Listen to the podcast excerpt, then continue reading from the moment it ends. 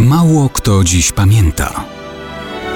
Datownik historyczny prezentuje Maciej Korkuć.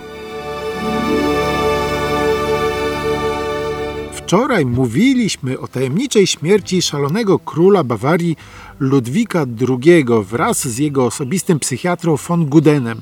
Rzecz działa się 13 czerwca 1886 roku, tuż po orzeczeniu niepoczytalności władcy i pozbawieniu go tronu pod tym pretekstem.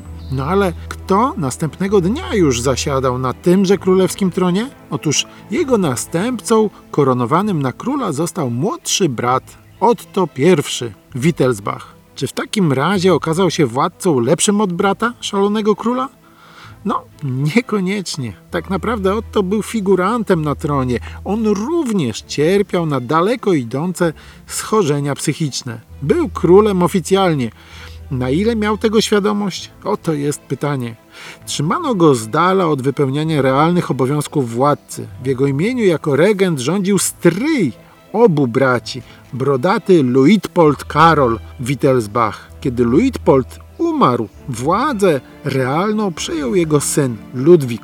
On miał już dość regencji i władzy tylko w imieniu psychicznie chorego króla. Doprowadził więc ostatecznie do obalenia Ottona I Wittelsbacha, u którego również oficjalnie orzeczono niepoczytalność. Przeprowadził takie zmiany prawa, aby mógł jako regent ogłosić się pełnoprawnym władcą bawarskiego tronu. I tak to stryj Luitpold czuwał nad zmianą jednego niepoczytalnego bratanka na tronie na drugiego niepoczytalnego bratanka na tronie. Powiedzielibyśmy, że zamienił stryjek siekierkę na kijek, gdyby to było zupełnie bez sensu.